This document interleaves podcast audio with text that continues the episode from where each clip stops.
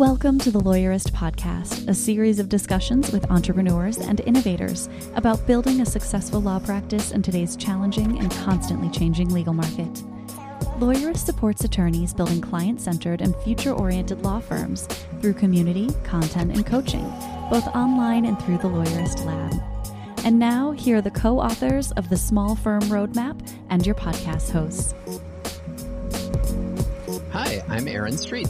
And I'm Stephanie Everett, and this is episode three forty-one of the Lawyerist Podcast, part of the Legal Talk Network. In today's episode, I'm talking with Zach Laser about how to conduct a tech audit for your business. Today's podcast is brought to you by Text Expander, Postali, and Rankings dot i o. We wouldn't be able to do this show without their support, so stay tuned, and we'll tell you more about them later on. So, Aaron, people may not realize we're going to be talking about technology today. And if people are in the market for technology, we actually have some pretty cool resources for them on our website, lawyerist dot com.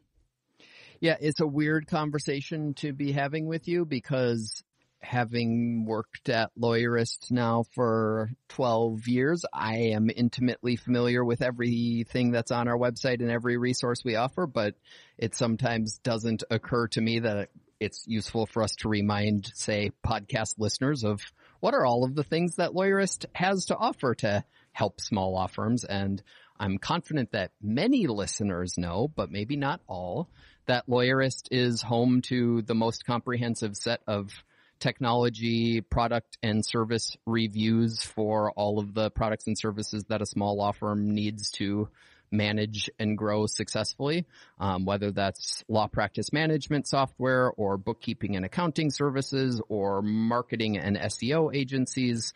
We've got robust editorial and user peer user reviews for all of those tools to help you figure out what the right things for your practice are. And today's conversation with Zach isn't going to talk about the resources on our website, but as you think about auditing kind of the technology tools you use or what's often called your technology stack in your firm, that may reveal some opportunities for you to improve efficiency or operations or profitability by leveraging more or different tools than you currently are. And our site should be your first stop to figuring out which vendors to work with. Yeah. I mean, that was a little bit of a mouthful, but in short order, if you're thinking of outsourcing or adding some tech or pretty much any service provider to your firm, you should head to our site, because what I love about it is, of course, we give you reviews of all the different, you know, tools out there and what you can use them for. But we also teach you how to think about hiring this person. So like just even take virtual receptionists as an example. Like we go through what are all the features different virtual receptionists offer, and here's the questions you should ask, and here's how you should be thinking about this product and how it fits into your business. And so it's so super valuable and really is just packed with great information. So as soon as you're done with hearing this interview with Zach, head on over to lawyerist dot com and check those out. And now we have Stephanie's conversation about tech with our own Zack Glazer. Hey y'all, it's Zach, and I am the legal tech advisor slash reformed athletic field builder here at Lawyerist. And today we're talking about your legal tech stack audit. I'm excited for this conversation because I know everybody, they just get overwhelmed by their tech, right? Either they hate tech and they don't want to think about it and they just kind of do the bare minimum, or they love tech and then they buy lots of tech and then they don't know how it all works. Together. Oh, yeah. Yeah. It's it's either I don't know what this does, or I've got the shiny object syndrome and I'm going to grab everything and and put it together as best I can, which plenty of people operate their their practices either one of those ways successfully every every day, but not efficiently. So let's talk about it. So this idea of a tech audit. So first off, what is it? We all use a lot of technology in our practices, and it's growing what feels day to day. So we've got law practice management systems. We've got email systems. We've got websites that we have to take care of. Some of us have virtual assistants. We have ways of making our, our documents, and all of these things add up. And when you first start, you can easily keep them in your head and know how they fit together. But at the end of the day, we've all got a lot of the same basic systems that we need serviced by software that we have. There's a lot of software out there that can do these things. So doing a tech audit is saying, what software do I have? What needs do I have? And how do those align with each other? And then what do I need to do with that going forward? Besides just like assessing what we currently have and maybe what we need, are there other benefits to doing this? We talk a lot at Lawyerist about our, our values for our company. What are our values? Where are we going with our company? What do we want this company to do? And if you simply look at your technology here and there, or you say, oh man, I need e-signature software, I got to go get it now. And you just go get it. And you don't remember if you have Adobe Sign. You don't remember if you have DocuSign. You've got six different ones. And so you're not doing anything intentionally. And you're certainly not grabbing your technology and wielding it with a purpose, with intent, with an idea of how you want to build your firm.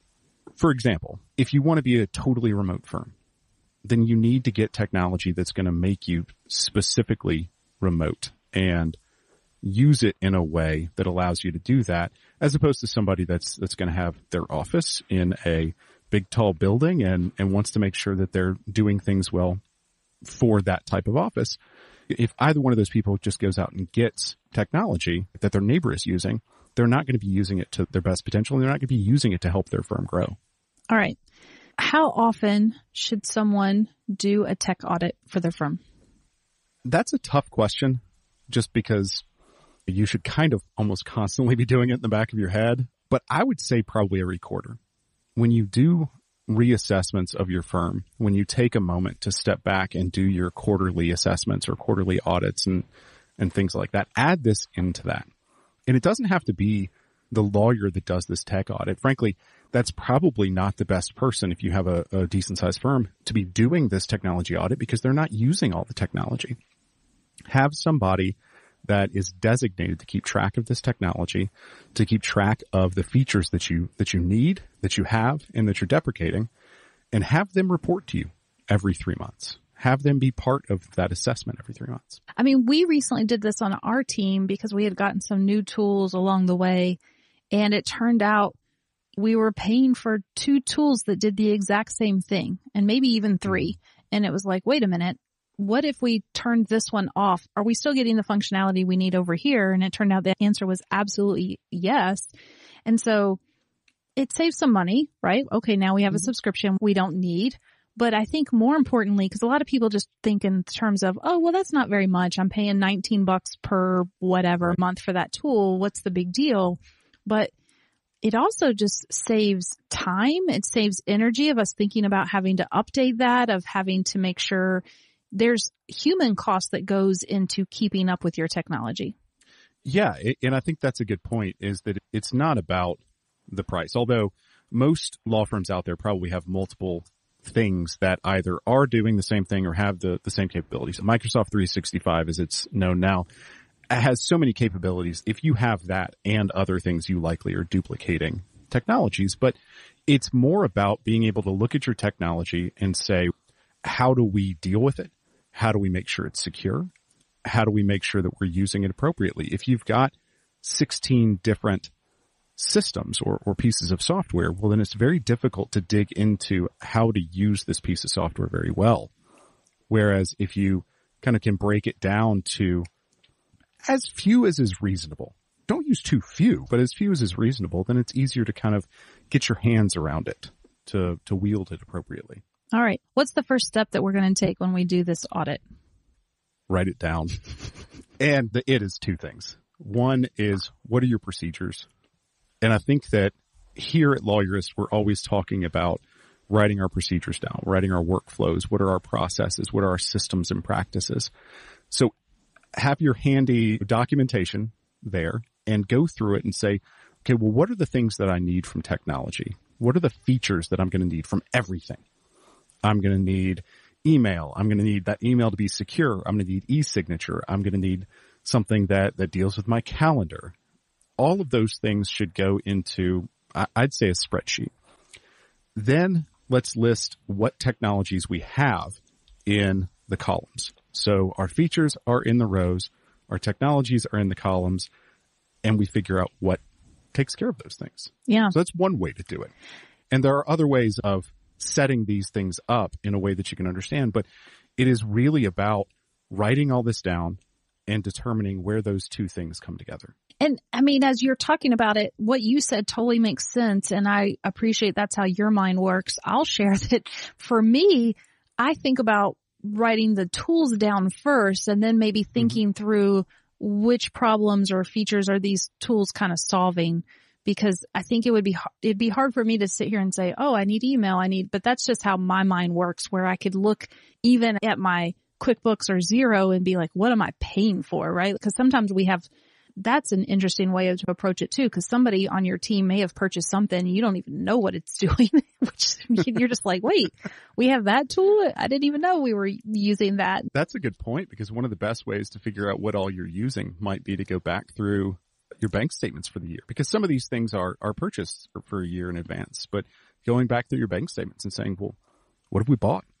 Yeah. Is it still there? Are we even using it? That's one of the bigger questions is, okay, we bought this piece of software. Does anybody use this software anymore? Oh, yeah. You just reminded me. I, I bought something a couple weeks ago, and it has a thirty-day trial period. And actually, I don't like it at all, and I need to cancel it. So I'm going to make a note. Set an alarm. Yes. But that's one of the things that I run into is that you have a problem that you have to solve, and you go and research it as quickly as possible. And this problem has to be solved very quickly. E-signature, for example. I've got to get this signed now. And so you go take the easiest path. Doesn't matter what it costs. Sometimes it's faster just to get new software than it is to go figure out how to use your old software. Well, that's fine. You, you made that decision, but get rid of it when it's time to. Get rid of it when you do an assessment and say, okay, well, nobody uses this software anymore, so let's be done with it. And so once we have our list, so we've got all the tools we're using, anyone in the firm is using, because we've searched through those bank records and realized there's four new tools that we didn't even remember purchasing. And then you've got all the features and what problems it's solving. What next? How are we stepping back, and, and what kind of things do we want to think about to make this effective? What value does this tool bring to you? Uh, obviously, it's got its feature. Is it serving its purpose appropriately? And then I usually put things into kind of three categories. Obviously, deprecate.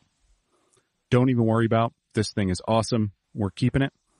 And then the third is just review. And that can mean a lot of things. It's review to see if it can do other things, review to see if we need to limit the amount of stuff we, we do, but figure out how well this tool is actually working for you and keep track. Yeah. And one of the things I know we ask on our tech audit that may be the one that we use in our, with our labsters is, is everyone on the firm sufficiently trained on it? And I love that question, because mm-hmm. it could very well be that one person knows how to use it amazingly well, and it actually does a lot of things for you, but it's just that people don't know how to use it. And so they're under using the tool. That actually kind of gets into a different thing. I think that's a wonderful question to ask, but that goes into how open to technology changes is your office. Do you have people that can handle technology changes all the time? All the time? Never? Sometimes? When you want to? So assessing some of these tools, you do have to kind of keep in the back of your mind, who uses it? Is that correct? And why don't they use it?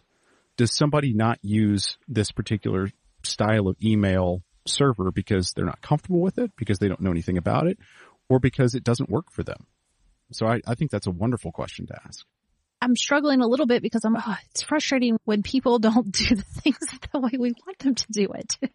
And I th- we've had this struggle before in our community where people are like, look, I want to be this tech forward firm, and I've got someone on my team and they just refuse to use this piece of technology, or they refuse to learn something new. And so you almost end up with a real values mismatch, right? I, I think that's the thing, is it, it gets to the right butt, right seat. Is this person appropriate for your firm? It, and this is why you have to do your values before you do your tech audit, because you have to figure out where you want to go. If this doesn't fit into your values, if you want to be a firm that treats their employees a particular way, well, then maybe you don't do the tech. But if you want to be a firm that's tech forward and somebody is keeping you from doing that, maybe you need to evaluate whether they're the right person. But it definitely gets into what are your values and do they fit with everybody? So then are there other questions that we want to consider as part of this process? I like to kind of make a determination, and this is kind of a holistic thing of how complex is this system and can we handle it? If you if you start to automate too many things, if you start to bring in too much technology, too many pieces of software, then things get extremely complex and you wind up having six different things open on your screen every day and things get lost. So is adding a piece of technology going to be a benefit to you? We all want features. We all want these things that, that we think we can do.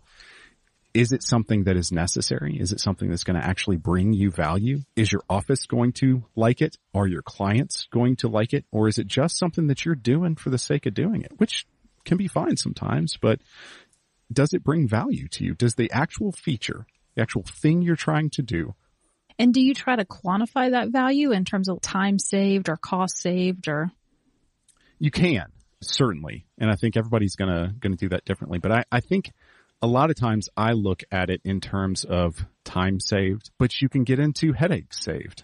I, I've had things that take the same amount of time when I was running my office that took the same amount of time, but it was just less frustrating to do for my assistants to do. And that has a lot of value.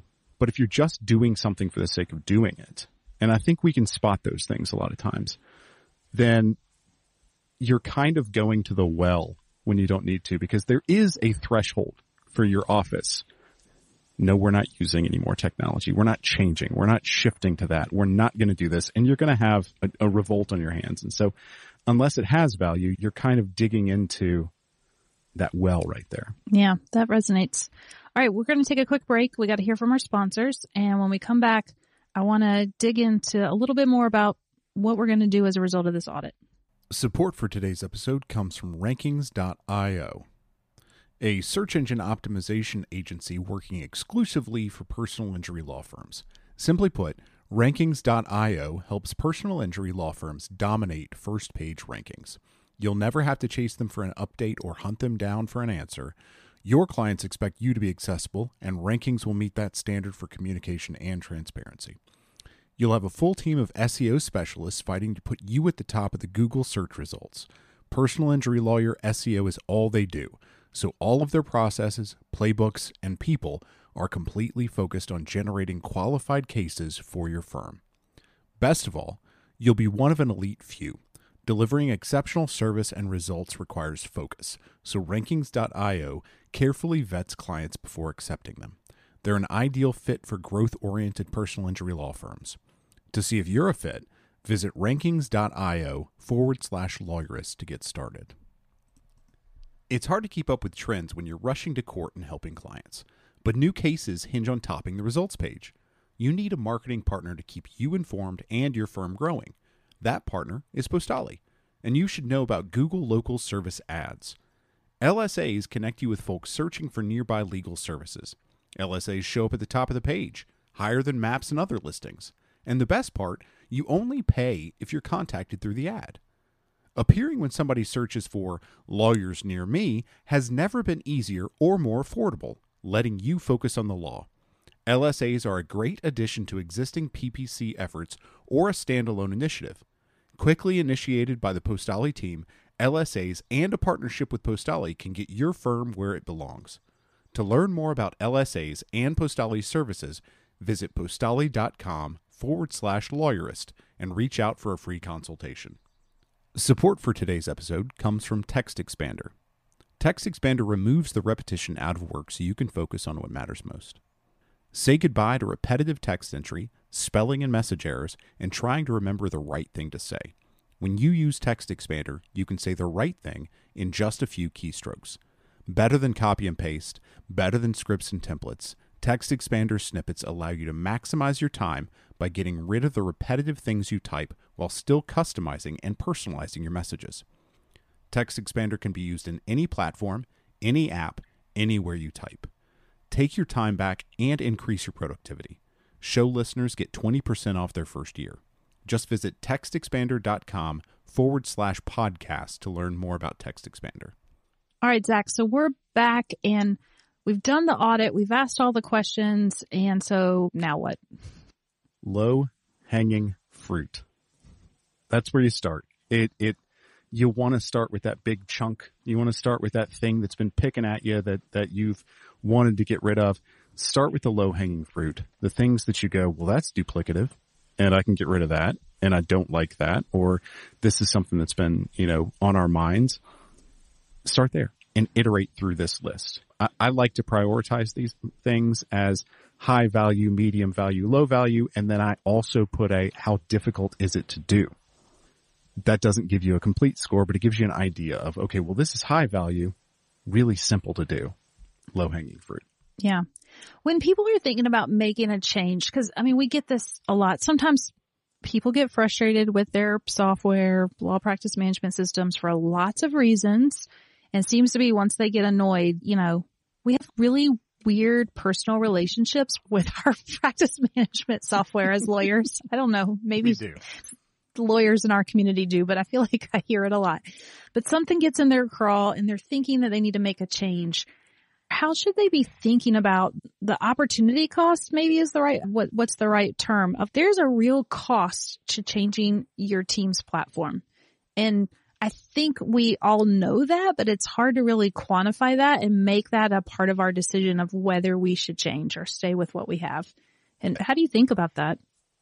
It's going to be two to three times more difficult than you think it is to change a platform. The first thing I say to people most of the time when we're talking about law practice management systems specifically is the best law practice management system is the one that your client information is already in, because you're going to have to shift that.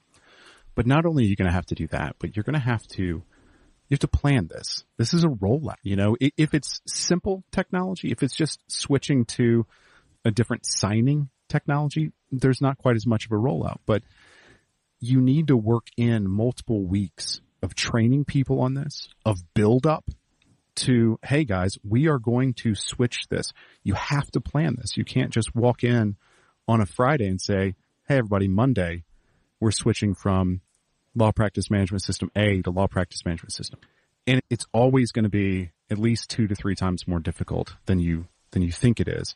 So unless you have a specific thing that you need to solve, it's generally not worth the trouble of changing technology, adding technology, maybe even manipulating technology and shifting it around a little bit. That's one thing, but changing some of your core systems to another one, unless you have something that it specifically cannot do and the pain is worth that thing that you're going to gain, then I, I wouldn't do it. But you have to know what your gain is. Super helpful, because I think it's easy to gloss over and you just think, oh, it's going to be so much better.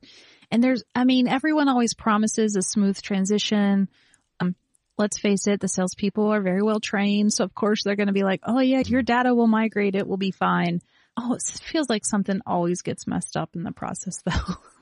Right. I mean, nobody's data, underlying data is going to look the same. And so you're going to be involved in the process more than you expect to be. It's going to take longer than you expect to. You're going to, you're not necessarily going to lose data, but data is going to go to places where you didn't expect it to be. And then again, you have to train your staff on how to use this thing for an extended period of time. So you're going to have a period of time where you're running at twenty percent efficiency, and then you've gone to thirty percent, forty, and, and you build back up. But you're going to lose a ton of efficiency if you're changing something fundamental, something in that kind of core of your legal tech stack, which is your project management, your client management, or your matter management. Yeah, that that makes sense. I think it's important for people to realize. I mean, I brought up the training before, so you can tell this is where my mind goes.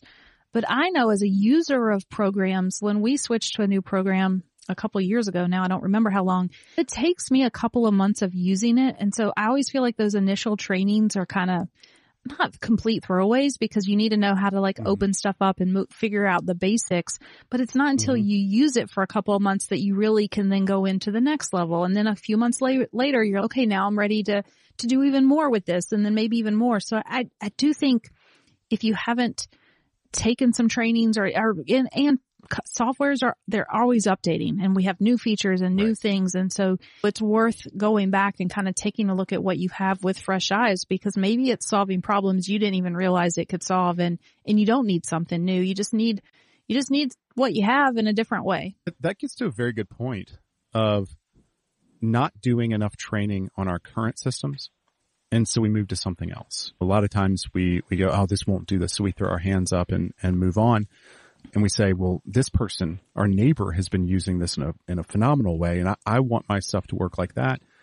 When in reality, all we had to do was go and get solid training on Microsoft three sixty-five or on any of these systems, because they do more than you, than you think many times. I usually caution people to not jump out of something before they've really dug into what, what are its abilities. That person that keeps track of your stack audit, they can also keep an eye on, are there more functionalities in this system now? Do we need to go do a training for, for our staff? Because that tech audit, again, is going to tell you who uses this, how it's used, how important it is in your system. So a, a product that that you see on that tech audit that is extremely important and used by a lot of people, do systematic trainings of that. Every product offers a training. And if they don't, they will still train you. Yeah. They, they will do it. They want you to use their product. So it, it is very easy to say, oh, I, I don't like this. I, I don't think it works very well. And then move on before we actually dig into dig into what it is. Yeah. And sometimes they'll make that feature request because, I mean, a lot mm-hmm. of the companies, and especially legal tech companies, they're not so big that they won't listen. They like hearing from you and hearing what you want and how you want the tool to work. And if they can, they'll put it on their roadmap. And if enough people all request the same things, for sure it happens. I mean, I see that all the time in with our community mm-hmm. and with the software they're using. So for sure, be vocal about what it is you want and what you need. And maybe the response, this happened to me once, you'll appreciate, actually your friends were there when I was working for the incubator that we started for law firms. We went to a hackathon and we were like, okay, here's what we need. We need this big problem solved. And we thought we were being so smart at this hackathon. And all the guys were like, yeah, that exists. You just don't know how to use the thing you already have. And so instead of doing a hackathon and staying up all night building us a new tool, they actually just, I mean, they did a couple of tweaks. It was still great, but it was, um, but anyway, they solved it and then they showed us. We were like, oh, we didn't even know this thing did that thing. And so it was not a very successful hackathon because they were able to, to not build anything new and solve everybody's problems. I mean, it was successful in that way, but you know what I mean. You know, honestly, that gets into how I think of building these tools. You know, your tech audit, it, I don't think of it as a list of disparate tools that exist. I think of it as a schematic of a machine. You're building your machine that is your law practice. And so if you go in there and the hackathon is to make this thing con- connect to this other thing with the A P I, and the answer is, well, this thing already does that. That's awesome. We've made the machine better. And a lot of times that's the answer is, how do we get this? How do we get product A to work better with product B? Sometimes it's very simple, but we have to go in and actually ask people about it. We have to be able to to say, this is our problem. Not only this is our problem, but these are the features that would solve our problem. Because if we don't verbalize those, then we've got this kind of amorphous idea in the back of our head. And, and that's very difficult to solve. Yeah. And so if you do end up doing this audit and realizing that there's a tool out there, a feature out there that you really do need because you need to solve this problem, luckily, you've already done a wonderful podcast for us where you walked through for everyone how to think about purchasing that new tech and, and what you need to go through and answering that. So we won't cover that today, but we'll make sure we refer to that podcast. I don't have the number off the top of my head, but we'll get it in the show notes. I'm sure it's, if you just search Zack Glazer, it's going to come up. It's, I'm sure it's famous. Yes, for sure. One of our most sought after podcast downloads of all time. Zach, always super helpful to talk to you. I always learn something new. And I hope what everyone's taken away from this is The, it doesn't have to be complicated, but we do have to be intentional with it. And so that starts with knowing what you have and why you have it. And it sounds so easy, but it's just really as simple as getting it out and making sure you know what that list is so that you can start evaluating it smartly. That's exactly right. Because if you don't have something that you can write down, then you have, you've dealt with that feature by default. You've dealt with the feature one way or the other, but you've dealt with it by default. And that's generally not a good way to do it. All right. Thanks, Zach. The Lawyerist Podcast is produced by Bailey Tiller. Are you ready to implement the ideas we discussed here into your practice? Wondering what to do next? Here are your first two steps. First, if you haven't read the Small Firm Roadmap yet, grab the first chapter for free at lawyerist.com slash book. Looking for help beyond the book? Let's chat about whether our coaching communities are right for you. Head to lawyerist.com slash community slash lab to schedule a fifteen minute call with our community manager. The views expressed by the participants are their own and not endorsed by the Legal Talk Network. Nothing said in this podcast is legal advice for you.